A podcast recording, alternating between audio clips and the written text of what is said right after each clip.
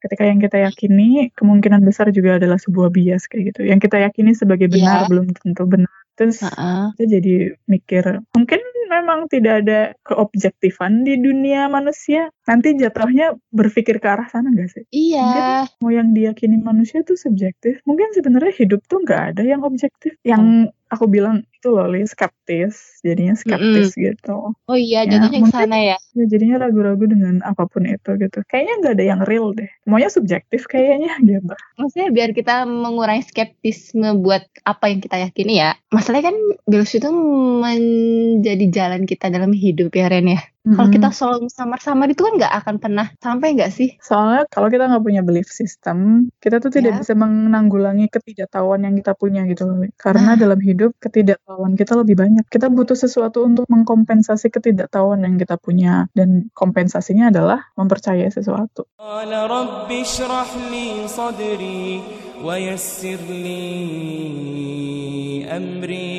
صدري ويسر لي أمري واحلل عقدة من لساني يفقه قولي Ova Librium, ngobrol santai seputar Islam, sains, dan ilmu sosial bersama Reni dan Lily. Assalamualaikum, selamat datang kembali di Kovalibrium Season 2 episode 13. Di episode ini kita akan ngobrol tentang limited brain from cognitive bias dan how. Dan how? Dan how Ren, jadi gimana? Gimana ya? Gimana kali? Ya kita terima keterbatasan otaknya berarti. Mungkin sebelumnya kita perlu ngejelasin kali ya kalau tema ini tuh adalah sebuah request dari teman kita, ya teman pendengar lah ya. Soalnya kita belum temenan kayaknya ya. kita ngajakin temenan belum disambut pertemanan kita. Ini dari Temenan dari dalam ini disambut cuman bukan dalam bentuk obrolan. Iya belum, belum ngobrol. Kita udah berapa kali ya ngajakin ngobrol. Semoga abis ini, abis episode ini rilis, dia berubah pikiran ya. Jadi, Amin. jadi bersedia ngobrol sama kita. Tetap usaha. Oke. Tema ini adalah request dari salah satu teman pendengar kita. Salah, salah satu teman yang biasa dengerin. Siapa li namanya li? Andina Firdaus. Halo Andin, semoga kamu dengerin episode ini ya. Dan akhirnya kita ngebahas tema yang kamu sarankan. Ya. Dan maaf nunggu setahun kayaknya ya. Kayaknya setahun Iya, sih? Kayaknya sih. Andin tuh bilang dari tahun lalu tahu. Coba deh cek IG-nya. Ya setahun sih emang kayaknya kan. Lama banget pokoknya, Li. Pokoknya ya seingatku, kan kita ngebahas bukunya Andin itu tahun lalu kan. Dan dia kan jadi tahu Kovalibrium gara-gara kita nge-tag dia di IG kan. Nah, jadi seingatku tuh dia request tema ini dari tahun lalu, Li. 42 minggu Ren. Apa? 42 minggu yang lalu. 42 Dibagi minggu 4 itu 10 bulan 11 bulan. Hampir hampir hampir setahun ya.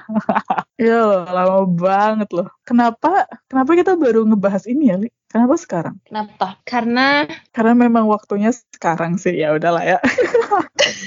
Enggak, jadi sebenarnya kan kita mempertimbangkan tuh dari sejak dia ngasih ide ini kan, dia ngasih uh, request tema ini, kita mempertimbangkan kok, kita mikirin, kita bikin rencana, beberapa rencana, tuh kayak misalnya kita ngajakin dia, kayak gitu kan. Sepanjang 11 bulan ini kita merencanakan kok, gitu. Cuma terus ternyata kita merencanakan apa, tapi itu ternyata kayaknya nggak bisa terpenuhi kayak gitu. Sampai akhirnya ya udah kita delay dulu kayak gitu kan, terus-terusan. Sampai akhirnya terus ya udah hari ini episode ini episode 13 itu. gak berasa ya Ren. Ternyata sudah 11 bulan yang lalu. Kayaknya baru Hmm. kemarin gitu. Enggak, Li, udah lama tau.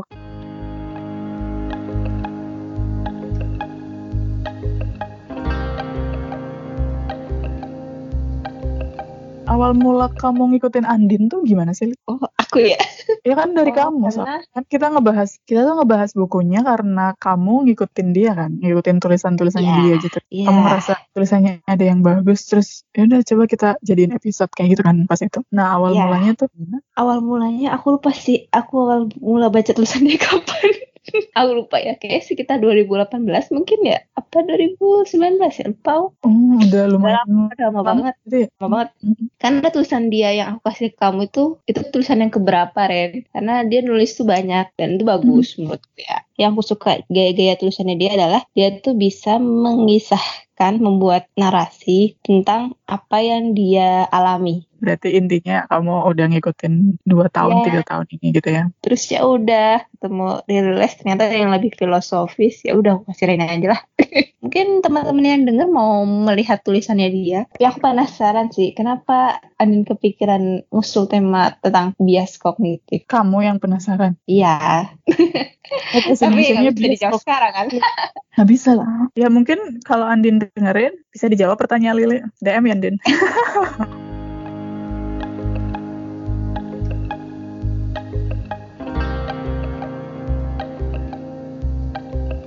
Seperti biasa, maksudnya apa ya bias kognitif definisinya, Li? Pemahaman yang samar-samar. Pemahaman yang samar-samar. Jadi kalau eh, kita pakai referensi yang kita baca, Iya. kesalahan sistematis dalam berpikir, itu intinya sih. Sistematis Karena- tuh berarti deh Sistematis itu berarti ada pola. ya ada pola. Kalau ada pola berarti dia sering terjadi dong ya. Karena kan dia bisa membentuk pola. Mm-mm. Oke, paham jadinya. Dan bisa diatasi kalau kita tahu polanya. Terus kita mengintervensi pola ini biar tidak terjadi. Atau minimal meminimalisir kali ya, Ren. Bisa. Jadi karena ada kesalahan sistematis dalam berpikir, jadinya tuh kita kalau memproses informasi, menerima informasi, memahami informasi, terus menafsirkannya, menilai informasi ini, itu tuh bisa nggak sesuai dengan fakta yang sebenarnya. Dan kemudian kalau kita memahami suatu informasi secara salah, Yes. Kesalahan yang secara sistematis tadi, kemudian jadinya ketika kita mengambil keputusan atau kita membuat penilaian, kita menjudge sesuatu, itu bisa jadi salah juga karena secara sistematis memang terjadi kesalahan. Kalau kita dapat informasi, ya nggak gitu kak? Maksud kamu? Mm-mm. Itu bisa jadi akan membentuk pola yang salah dan akhirnya kita memberikan penilaian yang salah juga. Mm-mm. Jadi pola yang Iya, salah itu kita proses gitu ya. Mm-mm. Dan kayaknya ini salah satu alasan kayaknya kenapa kita baru ngebahas bias kognitif sekarang setelah 11 bulan. Karena ini tema yang bikin kita mikir. Ya nggak sih? ini mikir banget. Wah. Tapi seru kok, karena kan kita suka mikir. Dan Ya, kita eh, dengan eh, dan dengan baca ini, kita jadi menyadari ini gak sih? Wah kayaknya kognitifku juga bias deh gitu. dan ternyata memang kita tuh nggak bisa, bukan nggak bisa, nggak gampang terlepas dari bias kognitif sebetulnya. Ya nggak sih? Iya, nggak gampang. Karena kan arus informasi sekarang banyak. Bukan masalah arus informasinya sih, Ya. lebih ke karena kita subjektif. Karena manusia tuh subjektif. Kan sebenarnya kognitif bias itu pengaruhnya yang paling besar adalah karena kita jadi nggak objektif, gak sih? Le? Kita jadi bias dalam memahami gitu loh. Kita jadi memahami sesuatu tidak secara objektif, tidak secara apa adanya fakta itu gitu. Kita punya bias. Dan itu bukan berarti berhubungan sama informasinya. Maksudnya dari dulu manusia walaupun informasi belum banyak sekarang tetap aja punya bias kok. Karena memang memang manusia kayak gitu. Karena memang dari manusia tuh. Otaknya ya, Ren. Kayaknya deh. Itulah kenapa Makanya kita kita limitasi otak. itu brain uh, uh, otak yang terbatas. Iya betul. Otak kan sebenarnya luar biasa kan. Maksudnya dia Ya, keren. dia adalah organ paling luar biasa di tubuh kita gitu kan. Tapi ternyata dia uh, punya limitasi sebetulnya gitu. Kita menyederhanakan informasi dan karena informasi yang kita sederhanakan ini somehow ngebikin kita jadi ngelihat sesuatu secara bias, tidak secara apa adanya. Tapi ya menyederhanakan informasi ini kan sebenarnya bisa bikin kita jadi cepat dalam mengambil keputusan kan. Iya, Tapi itu bias sebetulnya. Jadi itu sebetulnya tidak menyeluruh gitu loh kita dalam melihat sesuatu. Oke, jadi ada suatu resiko lain yaitu keputusan kita itu sebenarnya pengaruh dari bias kognitif ya Ren. Iya. Dan itu nggak apa-apa kan sebetulnya. Nggak apa-apa, Hmm. asal Oh kita punya realitas subjektifnya masing-masing kan. iya iya nggak apa-apa sebenarnya. Tapi yang bikin bias kognitif itu bisa jadi bahaya itu tuh kalau kita maksain pemahaman yang kita punya ke orang lain gitu nggak sih? Li? Iya, Jadi kita bias nih, terus kita maksain orang lain buat ngikutin bias yang kita punya kayak gitu, buat menerima bias yang kita punya. Itu kayaknya bahayanya di situ, ya nggak sih? iya. Jadi kayak kayak Ap- maksain subjektivitas yang kita punya ke orang lain. Atau menanggapi berlebihan yang pemahaman yang kita punya berlebihan dalam hal ya itu kayak kata kamu tadi mempengaruhi orang lain dengan kognitif kita, padahal kognitif kita sebenarnya bisa berbentuk bias. Iya, Ya itu bahaya banget. Jadi then how, then how-nya bisa kita jawab ini gak sih? Nggak apa-apa punya bias kognitif, karena kita manusia. Tapi yang penting kita nggak maksain pemahaman yang kita punya ke orang lain. Karena kita sadar kalau itu tuh bias. Karena kita sadar kalau kemungkinan, kemungkinan pemahaman kita ada bias di sana. Kayak gitu nggak? Iya bisa. Dan sebenarnya ada cara lain juga Ren. Kita tuh bisa cari tahu uh, kayak ciri-ciri mungkin. Kan kita bisa tahu nih definisinya. Jadi kita cari tahu Hmm. nih apa sih yang bisa membuat kita itu jadi kognitif bias Emang apa aja? Iya, jadi bias kognitif itu ada tanda-tandanya dan tanda-tandanya itu ternyata mengacu kepada eh, banyak loh ternyata tipe-tipe bias kognitif. Makanya kan itu salah satu tanda kita punya limit sih kan yang kayak tadi kamu awal bilang. Jadi kognitif bias pun nggak salah. Maksudnya nggak selalu salah karena itu penyadaran bahwa kita punya limit.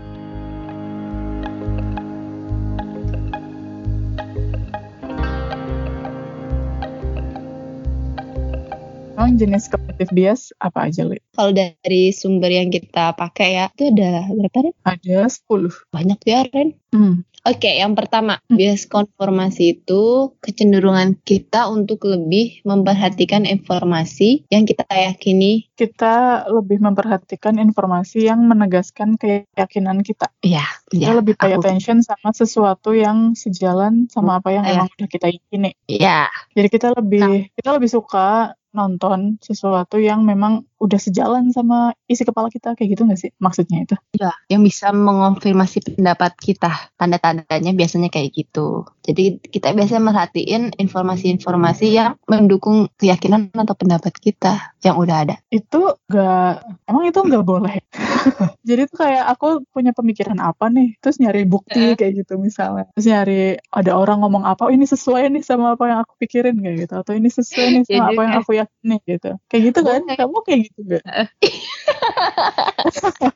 Iya, tapi eh, ada batasannya kali Len. Maksudnya kapan kan kayak tadi kita bilang awal, eh, Hmm. ketika kita akhirnya punya kan makanya dibilang di awal juga kita punya limitasi bentuk bias kognitif, tapi itu kita sadar dengan batasan bias kognitif ini. Oke nih kita men- me- hanya memperhatikan apa yang mendukung keyakinan kita, tapi kita tetap bisa menerima eh, informasi yang nggak mendukung keyakinan kita juga. Jadi nggak terlalu memojokkan apa yang berbeda dengan keyakinan kita. Kan ketika kita melemparkan ke media sosial pasti ada dong konfrontasi dari yang lain. Ya nggak sih? Hmm. Aku pikiran ini sih. Nah, ketika kita masih belum stabil dalam emosi untuk menanggapi itu, itu lebih baik menurut aku buat diri sendiri dulu aja. Kalau kita belum siap berkonfrontasi secara sehat kayak gitu maksud Iya. kamu. Betul. Emang yang sehat gimana? Yang sehat ya akhirnya kita menyadari bahwa ada bias kognitif. Jadi ketika ada konfrontasi itu wajar karena setiap orang punya pemahaman yang masing-masing dan bisa jadi punya kita pun bias gitu. Karena kan ini subjektif ya sifatnya tadi yang kayak kamu bilang kan. Di sini poinnya tuh lebih ke ini sih ya, lebih memperhatikan informasi yang sesuai sama keyakinan kita gitu. Iya. Jadi kita akhirnya nggak memperhatikan informasi yang nggak sesuai sama keyakinan kita. Poinnya di situ nggak sih? Berarti Ya. kita harus aware bahwa ada informasi yang bertentangan sama keyakinan kita. Ya. Dan itu nanti bikin kita jadi nggak nggak segitunya berlebihan membela diri kita kayak gitu ya. Ketika berkonfrontasi dengan perbedaan kayak gitu maksud kamu. keyakinan itu gimana kalau misalnya kan kita pun eh, sekarang nih aku punya keyakinan eh, kayak misal tentang belief system itu kan sebuah keyakinan ya. Nah kan pasti kita ini dong eh, berusaha untuk eh, memberikan informasi tentang yang selaras dengan belief system kita. Mm-mm. Nah itu kan bias. Mm-mm. Nah itu gimana? Berarti maksud kamu apa yang kita yakini sebenarnya belum tentu adalah kebenaran kayak gitu. Bisa jadi yang kita yakini ya Ya. ya udah itu biasa aja kayak gitu. Kayak gitu Kak Siren. Iya bisa. Jadi yang kita yakini belum tentu itu yang objektif. Bisa jadi itu ya udah kita memang Ya. biasa aja gitu. Nah tapi lu buat belief system bukan harusnya beda ya Ren? Definisinya jatuhnya di keyakinan yang ini ya nggak? Sama aja nggak sih? Kan sama-sama keyakinan, sama-sama sesuatu yang dipercayai, sesuatu yang diyakini. Iya sih. Hmm, ini masuk ke pola pikir yang ini nggak sih? Ketika yang kita yakini kemungkinan besar juga adalah sebuah bias kayak gitu. Yang kita yakini sebagai benar Iya. belum tentu benar. Terus Heeh. kita jadi mikir mungkin memang tidak ada tidak ada keobjektifan di dunia manusia. Nanti jatuhnya berpikir ke arah sana nggak sih? Iya. Mau yang diyakini manusia tuh subjektif. Mungkin sebenarnya hidup tuh nggak ada yang objektif. Yang aku bilang itu loh Li, skeptis jadinya skeptis gitu Oh iya, Ya, jatuhnya ke sana ya. Aku gak kepikiran sana tadi. ragu-ragu mungkin ya jadinya ragu-ragu dengan apa pun itu gitu kayaknya nggak ada yang real deh semuanya subjektif kayaknya gitu gimana caranya? Maksudnya biar kita mengurangi skeptisme buat apa yang kita yakini ya. Masalahnya kan Bilus itu menjadi jalan kita dalam hidup ya Ren ya. Kalau Mm-mm. kita selalu samar-samar itu kan nggak akan pernah sampai nggak sih? Soalnya kalau kita nggak punya belief system, kita tuh tidak Ya. bisa menanggulangi ketidaktahuan yang kita punya gitu loh. Karena Nah. dalam hidup ketidaktahuan kita lebih banyak. Kita butuh sesuatu untuk mengkompensasi ketidaktahuan yang kita punya. Dan kompensasinya adalah mempercayai sesuatu. Aku sih ngerasanya kayak gitu. Iya.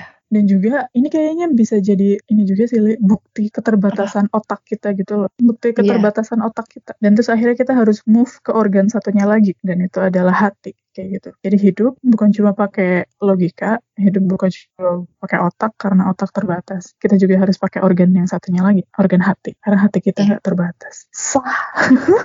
Kayaknya itu deh yang menanggulangi skeptisism orangnya pakai hati. Mm-mm. bukan cuma pakai otak. Maybe ya. Iya, aku jadi kepikir maksudnya kalau kita merasa belief system kita bentuk dari bias kognitif, itu bahaya juga, Ren. Gini, belief system kita bisa jadi hanya sebuah bias. Belief Mm-mm. system kita bentuk kebenaran yang benar-benar benar kayak gitu ya. Kamu khawatirnya kayak gitu nggak sih? Iya, Misalnya kayak kita mempercayai suatu agama, bisa jadi agama ini tuh cuma bias aja. Bisa jadi agama ini tuh bukan yang kebenaran yang benar-benar benar. Maksud kamu itu nggak sih? khawatirnya ada pemikiran kayak misalnya gitu, padahal harusnya enggak. Ya kalau ada ya nggak apa-apa. Misalnya nih kayak kita percaya sama Islam, gimana Iya. caranya kita tahu kalau itu kebenaran? Bisa jadi kita cuma bias, kayak gitu nggak sih maksud Gitu, kamu?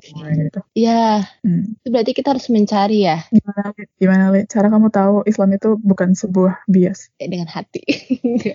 Enggak, abstrak banget dong hati. Ya pasti sih. Maksudnya yang pertama pasti abstrak gak sih, Ren? Gimana? Maksud aku, aku pertama kali ditanya gitu, aku jawab abstrak. Ya itu kayak Oke. kamu bilang, ya pasti dengan kepercayaan dulu, dengan hati yang percaya dulu. Karena bagi aku berat, Ren, ketika aku nggak percaya dulu, tapi nyari bukti dulu gitu loh, menurutku. Oke. Mm-mm. Energinya lebih besar sih. Kan kalau kamu percaya, ibaratnya kamu udah punya satu, satu energi nih di sini, sudah lebih rendah. Tapi ketika kamu mencari dulu, baru percaya, berarti kamu punya dua energi dong. Kamu harus mencari dan kamu harus energi untuk percaya. Itu pendekatan kamu kayak gitu memang. Ya, Hmm, nggak apa-apa ya itu metode yang kamu ngerasa paling cocok sama kamu ya, nggak apa-apa ya kalau kamu gimana, Ren? Duh, Aku tiba-tiba pusing ya.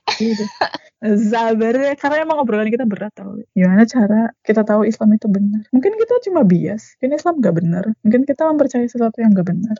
Bahaya gitu. Ya, bener, tapi gimana Kalau aku benaran itu? patokannya gampang sih. Kalau aku patokannya Al-Quran sih. Hmm, Patokannya. hmm, hmm. Al-Quran kan ngasih kita info nih. Ya udah kita lihat, Mm-mm. aja, kita sinkronkan dengan realitas di mana kita hidup kayak gitu. Soalnya kalau memang isi Al-Quran gak bener, ya itu akan gak sinkron kok dengan hidup. Aku juga Sejauh dari. Al-Quran. Si Ren. Dan kalau buat aku make sense Al-Quran itu sama sama kehidupan yang ada di depan mataku kayak gitu sih. Aku ngelihatnya. Jadi Oke. jadi kebenaran jadi kebenarannya tuh patokannya sinkronisitas gitu. Aku pun juga tahu dari Al-Quran dan Islam benar. Iya Al-Quran kok patokannya Al-Quran beneran. aku, That's it. Sesederhana itu. Iya, sesederhana itu. Tapi kalau misalnya orang nggak mau mencari di Al-Quran, Ren. Ya kan karena memang kita ya Islam kan karena orang tua kita Islam gitu kan ya. Iya. Kita Karena belum apa sih kebiasaan Boleh. membaca.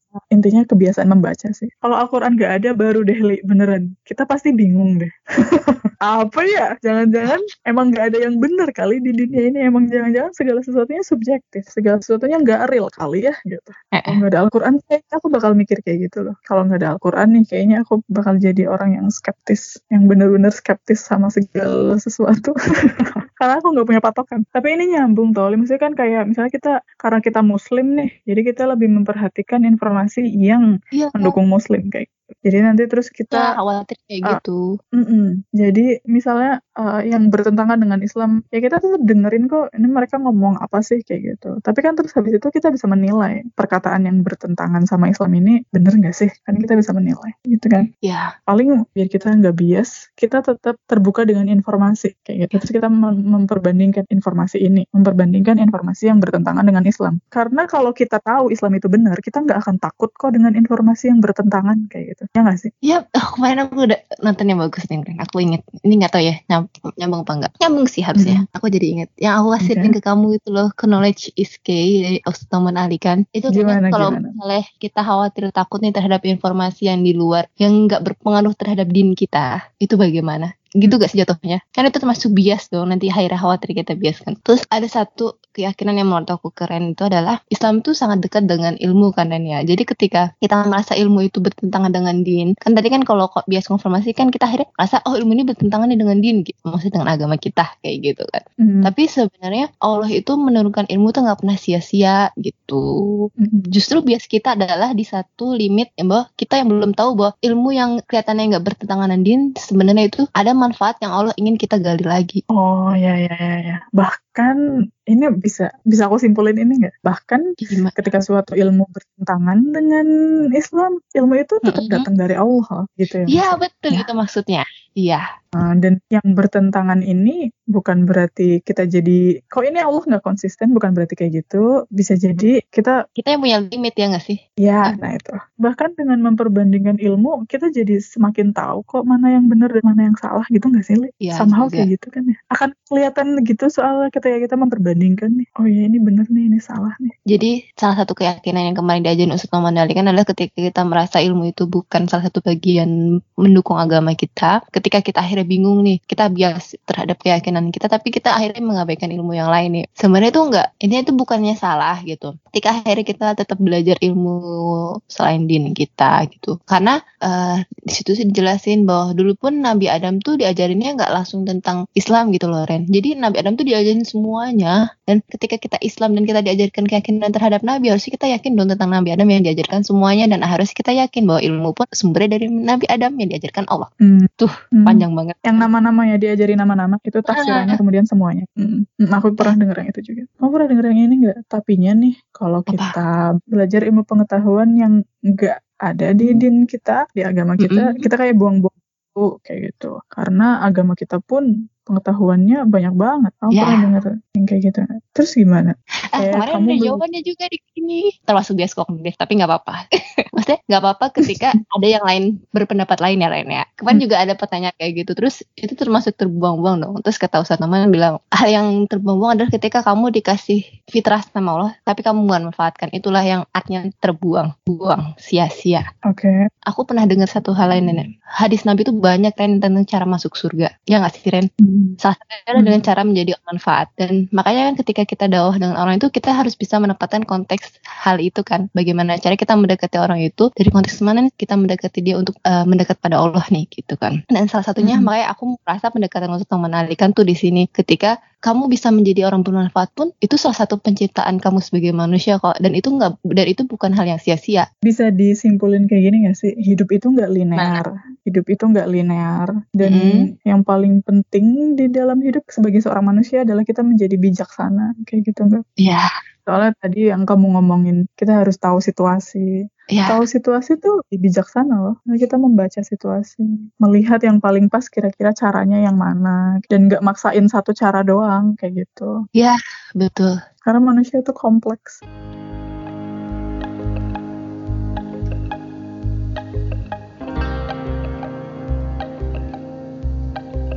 Jenis bias kognitif yang kedua tuh ada anchoring bias. Kita cenderung terlalu bergantung informasi yang pertama kita baca, Mm, informasi pertama yang kita pelajari. Jadi kita nggak nyari informasi bandingan kayak gitu ya. Yap. Kita jadi bias. Tapi ini kayaknya aku masih masih sering ngelakuin tau. Jadi aku nyari Iya. nyari ini sekali terus ya udah karena aku yakin dengan itu udah selesai aku nggak nyari lagi itu bias Oh. ya tapi kan itu Tapi cepet kalau mis- Ja- tapi kan itu cepet ya sih jadi aku ngambil keputusannya tuh cepet iya sederhana kan dibilang bias juga nggak apa-apa Ren iya kan ya kita nggak bisa terlepas dari bias ya Nah, nggak apa-apa kan Eh, eh. subjektif ya Jadi terserah sih Hmm. Jadi paling nanti kita akhirnya paham nih resikonya. Misalnya nih kamu ngambil keputusan itu eh, dapat inian yang pertama dan kamu akhirnya mengambil keputusan yang pertama ya nggak apa-apa. Tapi kamu harus paham nih resikonya bisa jadi yang kamu ambil itu ada yang lebih baik. Yang kamu nggak tahu. Itu yang aku nggak tahu. Dan harusnya kita nggak menyalahkan diri kita dan akhirnya ketika kita tahu nih apa yang kita lakukan yang sebelumnya itu salah bias. Ketika akhir kita tahu nih ada yang lebih baik. Jadi buat belajar aja Ah, bahwa ternyata ada bias dalam keputusan kita. kita sadar oh ini bias nih dan kita sadar resiko bias yang kita punya kayak gitu ya Ya, soalnya kalau kalau kita harus membaca semua informasi yang ada baru mengambil keputusan kayaknya itu juga lama banget ya Lia iya. Aku pun kadang kalau beli sesuatu dari kamu dari kamu aja deh. Malas aku nyari. kan Nggak waktu tuh puas-puas karena waktu gitu. lebih penting kan Ren. Iya, Nah. buang-buang waktu. Kecuali nih, kalau misalnya informasi pertama yang kita baca belum memuaskan gitu, kayak kita ngelihat Iya. kekurangan, cari lagi yang lain kayak gitu. Ya nggak apa-apa, tapi pahami bahwa itu bias. Ya betul.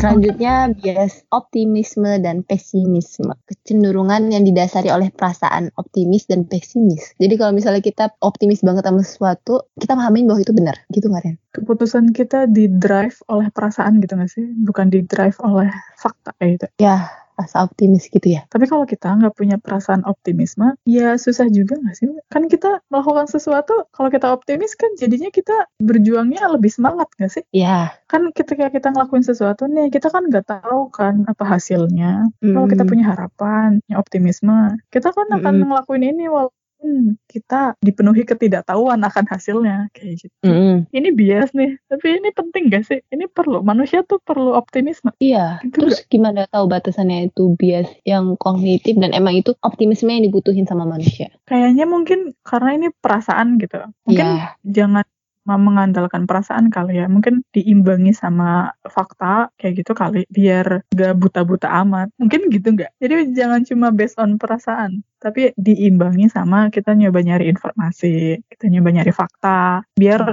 memperkecil resiko. Ah, berarti diimbangi sama bias yang lain ya, kayak bias konformasi kayak gitu nggak? mungkin. Jadi batasannya itu bukan membedakan bahwa bias optimisme eh optimisme itu nggak jadi bias tapi bagaimana caranya? Optimisme ini yang emang naturalinya bias dari manusia tapi nggak jadi kausa yang membahayakan gitu nggak? iya heeh. jadi biar enggak biar bias kita tuh nggak bodoh-bodoh amat gitu loh maksudnya.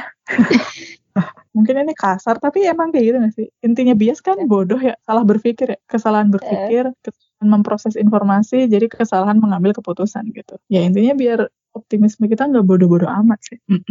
Diimbangi sama fakta. Biar optimisme kita nggak buta-buta amat gitu. Iya, dan itu juga dan itu juga berlaku sama pesimisme nggak sih? Iya sama. gimana biar pesimisme kita nggak berlebihan ya kita cari info kita cari fakta gitu. Jadi kita menyadari bahwa dua itu naturally ada. namanya manusia namanya punya perasaan ribet. Itu nggak sih Lis? somehow tuh sebenarnya yang bikin ribet tuh karena kita punya perasaan perasaan Iya, dan perasaan itu abstrak. oh, memperumit hidup kita perasaan itu Enggak juga, Ren. tapi kalau kita nggak punya perasaan kita bukan manusia kayaknya Iya. Tapi kadang perasaan juga mempermudah kok, Ren. gimana Kadang menyederhanakan apa yang mungkin harusnya kita pikirkan ribet. Kadang ya, kadang beberapa. memang Ya, perasaan tahu bikin manusia ribet. Kalau manusia ya Li kalau manusia cuma logis ya kita tuh bisa tahu hidup efektif dan efisien tahu that's Ya, it. tapi kita tetap butuh perasaan, Ren, untuk menyeimbangkan logika kita, ya nggak? kalau butuh atau nggak butuh kayaknya bukan soal kebutuhan deh Li. memang yang namanya manusia itu memang diciptakannya punya perasaan itu yang bikin kita manusia Iya, ya, oke. yang bikin manusia itu karena kita punya perasaan Oke. karena kalau kita nggak punya perasaan kita zombie Ayo, balik lagi Balik lagi ke episode kemarin. Nah, episode kemarin itu yang lupa dibahas ini ya, Ren, ya. Kemarin nggak rezekinya gini. Nah itu kita lupa mention hati. Mohon maaf ya hati, kamu tidak kita mention pas bahas zombie.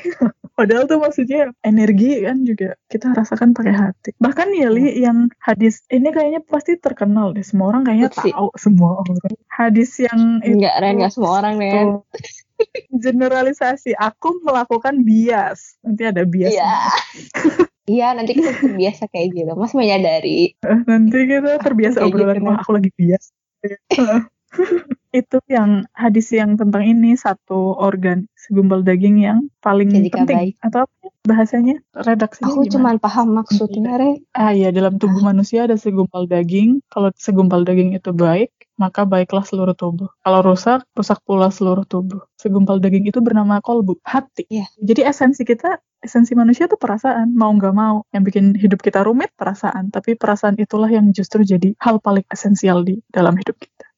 Ih, gitu banget ya jadi manusia. Jadi kerumitan kita, kerumitan kita itu tuh justru karena hal paling esensial dalam hidup. Sabar ya jadi manusia.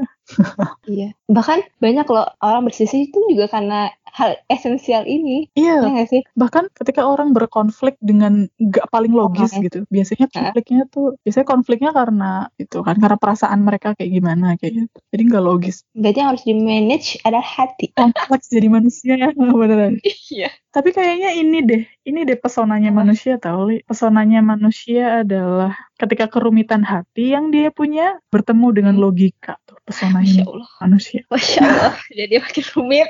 Satu sisi pesona di satu sisi itu. Pesona. Oh, Masya Allah. Masya Allah. Karena temen gue sih kemarin pas aku cerita salah satu aku cara ngambil keputusan dia bilang ya Allah beli ribet banget ya gitu. Aku pak udahlah ya kalau aku capek gak aku kan pergi gitu. Iya juga bisa sih kayak gitu nggak apa-apa sih kayak gitu. Ya udahlah aku juga gini juga gak apa-apa. Tapi kalau kita nggak ngelakuin apa yang menurut kita perlu dilakuin, itu kayak mengkhianati diri sendiri tahu. Maksudnya kayak kamu ngerasa serak memutuskan sesuatu dengan mikirin semuanya dulu kayak gitu. Iya. Kalau kamu nggak melakukan itu, kamu kayak pas ngambil keputusan kayak ada yang kurang kayak gitu tahu. Dan itu kayak rasanya mengkhianati diri sendiri. Jadi nggak sayang ya sama diri sendiri ya. Padahal udah dikasih fitrah buat menjadi diri sendiri. Kenapa Nah, nggak dimanfaatin? That's yes. Nah. Kayaknya obrolan kita somehow kita kan sebenarnya ngebahas bias kognitif ya, tapi terus obrolan kita somehow ternyata lebih dalam ya. Kita Gitu, ngobrolin Islam, kita ngobrolin manusia, iya. Mungkin karena memang bias kognitif itu ngomongin kognisi kita sebagai seorang manusia kali ya. Jadi obrolan kita Iya. tuh ke sini-sini gitu arahnya.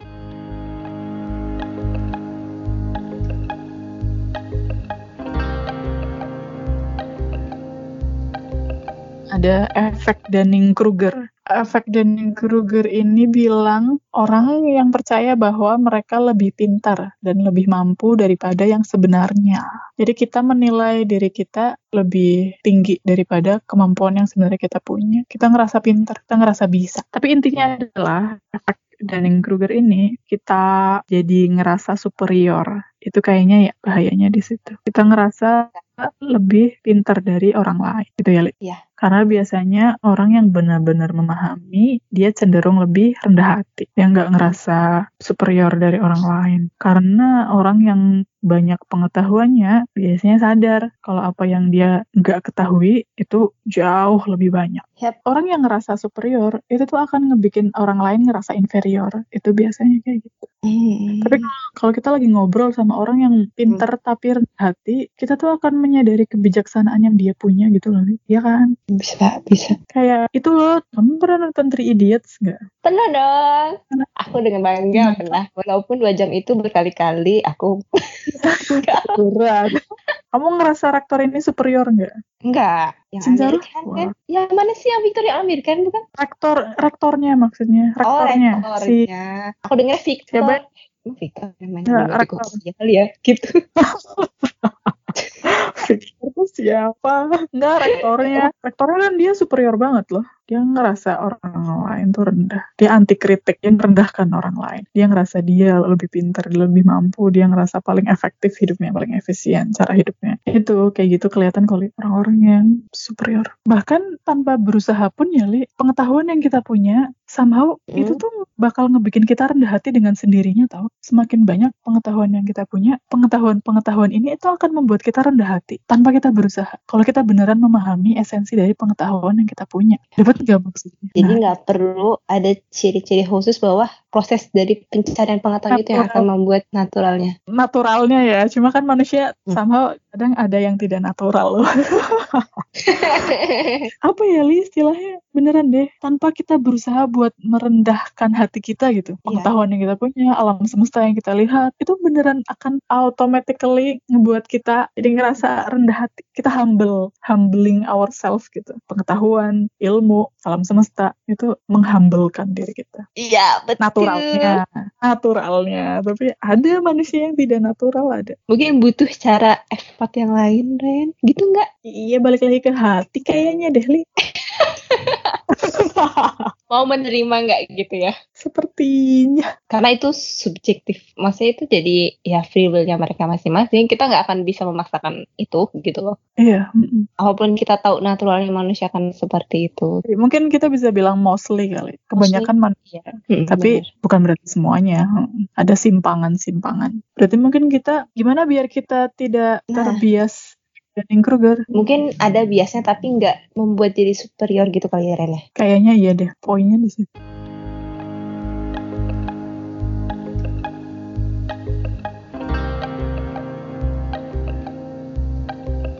Yang kelima apa li? bias self-serving Maksudnya gimana nih? Bias self-serving ini? kecenderungan kita untuk menyalahkan keadaan eksternal terhadap kejadian yang buruk dan hanya memberi penghargaan kepada diri kita ketika ada penghargaan yang baik. Egosentris ya Rene, bahasa lainnya ya Rene. Kayaknya ya bisa kita bilang egosentris. Kalau baik-baik dia, kalau buruk-buruk yang lain. Aku melihatnya sih negatif ya Rene. Ya nggak sih? Hmm, hmm. Berarti nih bias yang termasuk buruk ya Rene. Maksudnya, jadi kalau itu benar-benar harus dikendalikan seminim mungkin gitu loh menurut. Iya karena somehow negatifnya gede gitu. Ya risikonya besar. Risiko Mhm. negatif. Lanjut, Ya lanjut. bias yang keenam itu bias negatif. Maksudnya saat membuat keputusan kita terlalu berpaku pada skenario terburuk. Sama pesimis bedanya apa dong Ren jadinya? Pesimis itu cenderung perasaan. Kalau negatif Mm-mm. memang fakta yang kayak worst case scenario gitu. Skenario terburuk yang mungkin bisa terjadi kayak gitu. Ya, kalau aku tadi kepikiran yang ini bahwa pesimis dan optimis itu kan bentuk natural yang ada dalam tubuh kita tuh. Jadi nggak selalu fakta. Jadi tuh ketakutan itu pasti selalu ada gitu loh Ren. Mhm. Jadi tanpa ada fakta pun, nih kayak kamu bilang tadi, itu naturalnya ada. Jadi belum tentu fakta pun karena perasaan kita pun udah mendukung gitu loh Ren. Kayaknya iya deh kayak gitu. Oke, berarti beda ya pesimis sama ini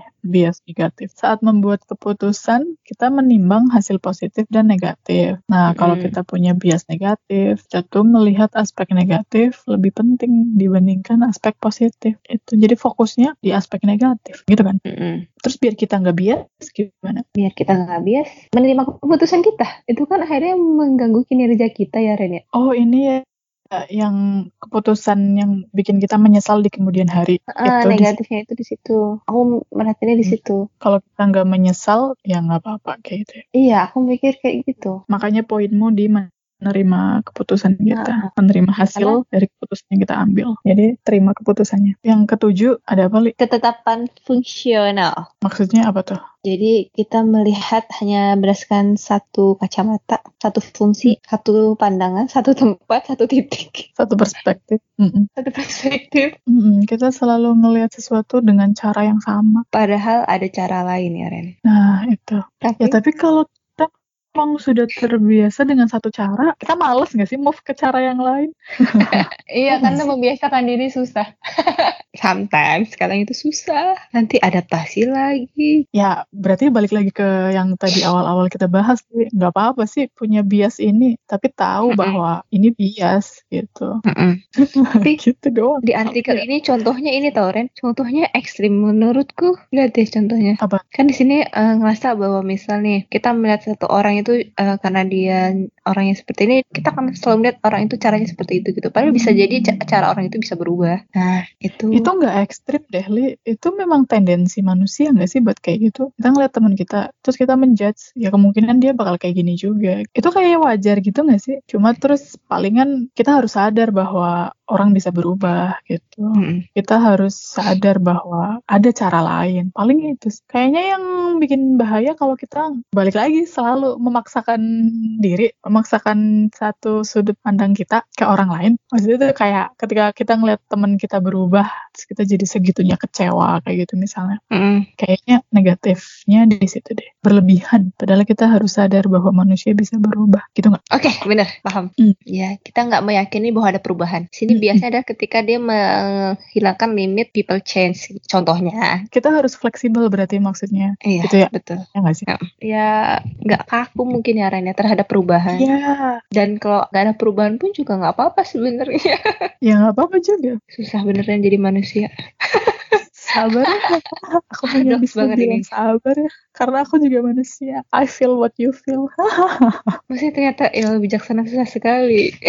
Seimbang. Iya. Sebenarnya ini cuma menyeimbangkan diri ya, Li. tapi ternyata Iya, seimbang benar. itu bukan hal yang mudah gitu. Ya, lanjut nomor 8, Ren. Apaan? Ada efek halo. Jadi, kesan keseluruhan tentang seseorang mempengaruhi perasaan dan pemikiran kita tentang karakter mereka. Kesan tuh ini impression. Mungkin kayak first impression kita kayak gimana gitu. Terus akhirnya kita menilai dia dengan sesuai first impression yang kita punya. Itu bias. Tapi aku sering ngelakuin itu tau lu. Iya. Jadi tuh kayak kita kenalan sama orang. Kita kan punya Uh-uh. kesan gitu kan, kenalan. Heeh. Terus ternyata begitu kenal lebih jauh, ternyata beda gitu ya sama kesan pertama Ah. kita kayak gitu. Iya, bisa kayak gitu. Atau kesan keseluruhan kita, overall impression. Iya, Ren. Overall impression kita mempengaruhi perasaan dan pikiran kita tentang mereka. Itu wajar nggak sih? Ya, tapi itu Wajar. bias. Itu bias. Iya, biasa. Dan nggak bisa dihilangin. Kesan yang kita punya tentang seseorang belum tentu beneran ada di orang itu ya. Ya itu kesan kita doang, itu bias. Iya, Itu nggak objektif, itu subjektif. Nggak objektif. Gitu. Iya, iya. Hai. Minimalisasinya bentuknya kayak gitu juga berarti ya.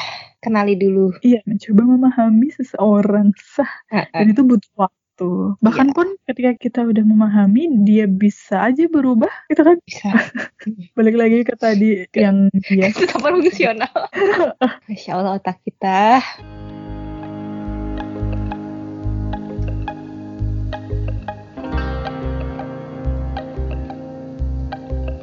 sembilan apa? Sembilan, efek salah informasi. Apa itu efek salah informasi? Kecenderungan informasi pasca peristiwa untuk mengganggu ingatan tentang peristiwa aslinya. Hubungannya ingatan sama informasi yang beredar deh, kalau menurutku. Kayak gimana? Ya kita ingatnya apa, tapi ternyata informasi yang beredar tuh apa. Jadi kita bisa salah informasi, karena ternyata ingatan kita tentang peristiwa aslinya bisa dipengaruhi sama informasi yang beredar pasca peristiwa. Karena memang ketika sesuatu terjadi nih, Mm-mm. sesuatu yang terjadi dengan cerita tentang sesuatu yang terjadi itu dua hal yang berbeda kan. Dan kalau Iya. masuknya udah cerita, somehow manusia mungkin kadang ngasih bumbu, jadi terus nanti Oh. mengacaukan ingatan yang kita punya gitu. Ingatan kita mudah terpengaruh oleh apa yang kita dengar tentang peristiwa itu dari orang lain gitu. Jadi kalau udah jadi cerita tuh bisa jadi ada tambah-tambahan lagi gitu loh. Ya nggak sih ini apa yang terjadi versus cerita tentang apa yang terjadi. Bisa ada bias di situ. Jadi memang ini nggak sih poinnya tuh ada di cerita manusia tuh bias gitu nggak sih? Iya, terakhiran. Yang terakhir ada bias perhatian, cenderung memperhatikan beberapa hal sekaligus mengabaikan yang lain. Ini kayaknya wajar deh, wajar banget nggak sih? Dan dia sama bias konformasi apa bedanya coba Ren? Apa ini perhatian yang belum kita yakini? Kalau konformasi kan kita cuma merhatiin yang sesuai keyakinan kita. Heeh. Kalau yang ini kita merhatiin yang fokusnya kita dan fokus kita belum tentu di sesuatu yang sejalan sama kita. Kalau di bias perhatian ini karena poinnya di perhatian Mhm. Karena yang jadi perhatian kita belum tentu sesuatu yang menegaskan Kita keyakinan yakini. kita. Tapi kalau bias konformasi kayaknya udah pasti bias perhatian deh. Karena konformasi itu lebih memperhatikan. Nah itu. Kan ada perhatian di situ. Jadi, Heeh. nah bias konformasi adalah paham. bias perhatian. Bias perhatian belum tentu bias konformasi. Ya. Eh, tapi kalau kita mengabaikan sesuatu ya, Gimana Kalau kita mengabaikan sesuatu ya, Li, Hmm. tapi itu nggak berefek besar, kayaknya nggak apa-apa juga nggak sih? Iya, iya benar. susah juga kan kalau misalnya kita harus fokus ke semua hal gitu yang memang itu nggak signifikan gitu itu nggak material Esensial. kalau kita abai kayaknya masalah di bias ini kalau kita mengabaikan sesuatu yang sebenarnya penting gitu nggak sih Iya. itu deh kayaknya jadi biasnya negatif Iya, jadi makanya kan dibilang bias kognitif itu wajar sekali ada di manusia. bisa kita simpulin ini nggak kayaknya bahkan kita Apa? punya bias kognitif karena kita manusia Betul. ya nggak sih? sekali. bisa kita punya bias kognitif Insya karena kita manusia Kan dibilang kan bias kognitif itu bagian limitasi dari otak Karen ya. nah Dan manusia adalah mempunyai brain. Itu maksudnya punya otak yang di situ terdapat bias kognitifnya. Masya Allah ya Allah. Pasti gak ingetin kita Ren. Apa sih? Wah, Ren. Sebagai manusia pusing terus terus Allah dengerin ini ketawa-ketawa nggak nih. Alhamdulillah kamu sudah mempelajari bagian diri kamu. Gitu kali Ren.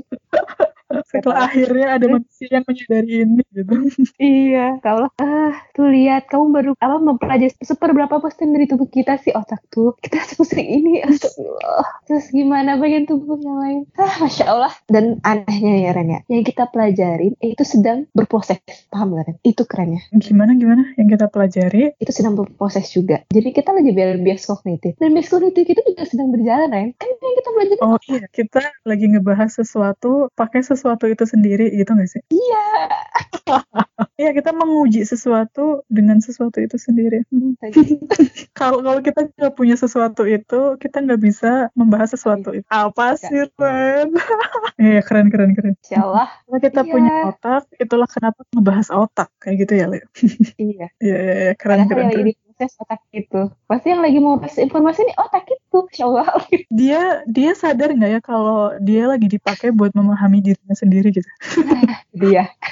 Ya otak tuh sadar nggak sih bahwa otak ini lagi dipakai buat memahami otak gitu? Otaknya sadar Kayaknya sih nggak? kita gak sih yang sadarin. Otak mah nggak itu akhirnya, Iya. Ya itu yang kayak waktu itu kamu tanya kesadaran itu sebenarnya letaknya di mana juga kita nggak tahu kan. Gak tahu. Kayaknya juga yang bikin pusing itu tuh karena itu deh, otaknya dipakai buat memahami otak itu sendiri. Kayaknya itu dia Iya. yang bikin pusing. Kayaknya sih. Masya Allah sih.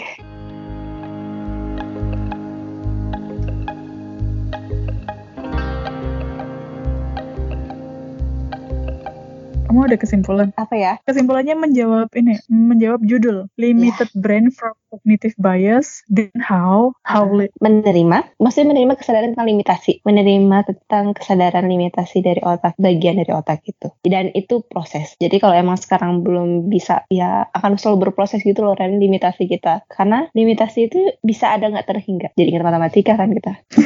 kan iya kan, limit kan ada limit nggak terhingga. Mm-mm. Nah itu dia. Jadi nggak akan ada habisnya. Dan itu how- paradoks Li. Iya. terbatas tak terhingga gitu ya. sangat terbatas. Jadi kapan kita berhenti merasa akan bias itu nggak mungkin karena kita harus yakin ada limitasi dan limitasi ini kapan berhenti nggak ada karena limitasi itu bisa nggak terhingga.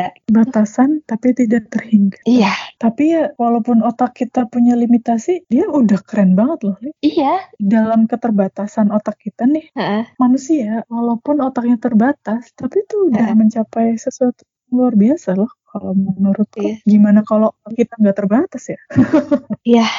Dan haunya gimana kalau kamu Ren? Sama sih, diterima. Ya gimana? Memang bias. Iya dari diri. Tapi walaupun cuma menerima ya, cuma sadar bahwa kita bias, itu efeknya udah gede loh kalau menurutku. Iya benar. beda banget sama manusia-manusia yang nggak tahu kalau otaknya bias gitu. Kalau kognisinya bias.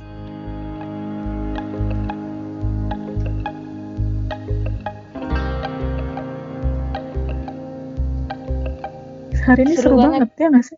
Seru banget masya Allah. Alhamdulillah. Terima kasih Andin atas saran temanya. Iya terima kasih. Bikin kita pusing ya, tapi seru. Kita Iya. memahami banyak banget hal ya nggak? Iya. Ya udah kita tutup kita cukupkan dulu episode kali ini. Terima kasih buat yang udah dengerin dan semoga bermanfaat. Semoga agak pusing ya atau ya walaupun pusing seru kan gitu.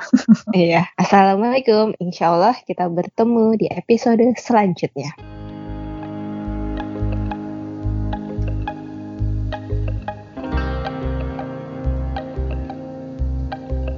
Kovalibrium, sebuah konsepsi Demi eksitasi.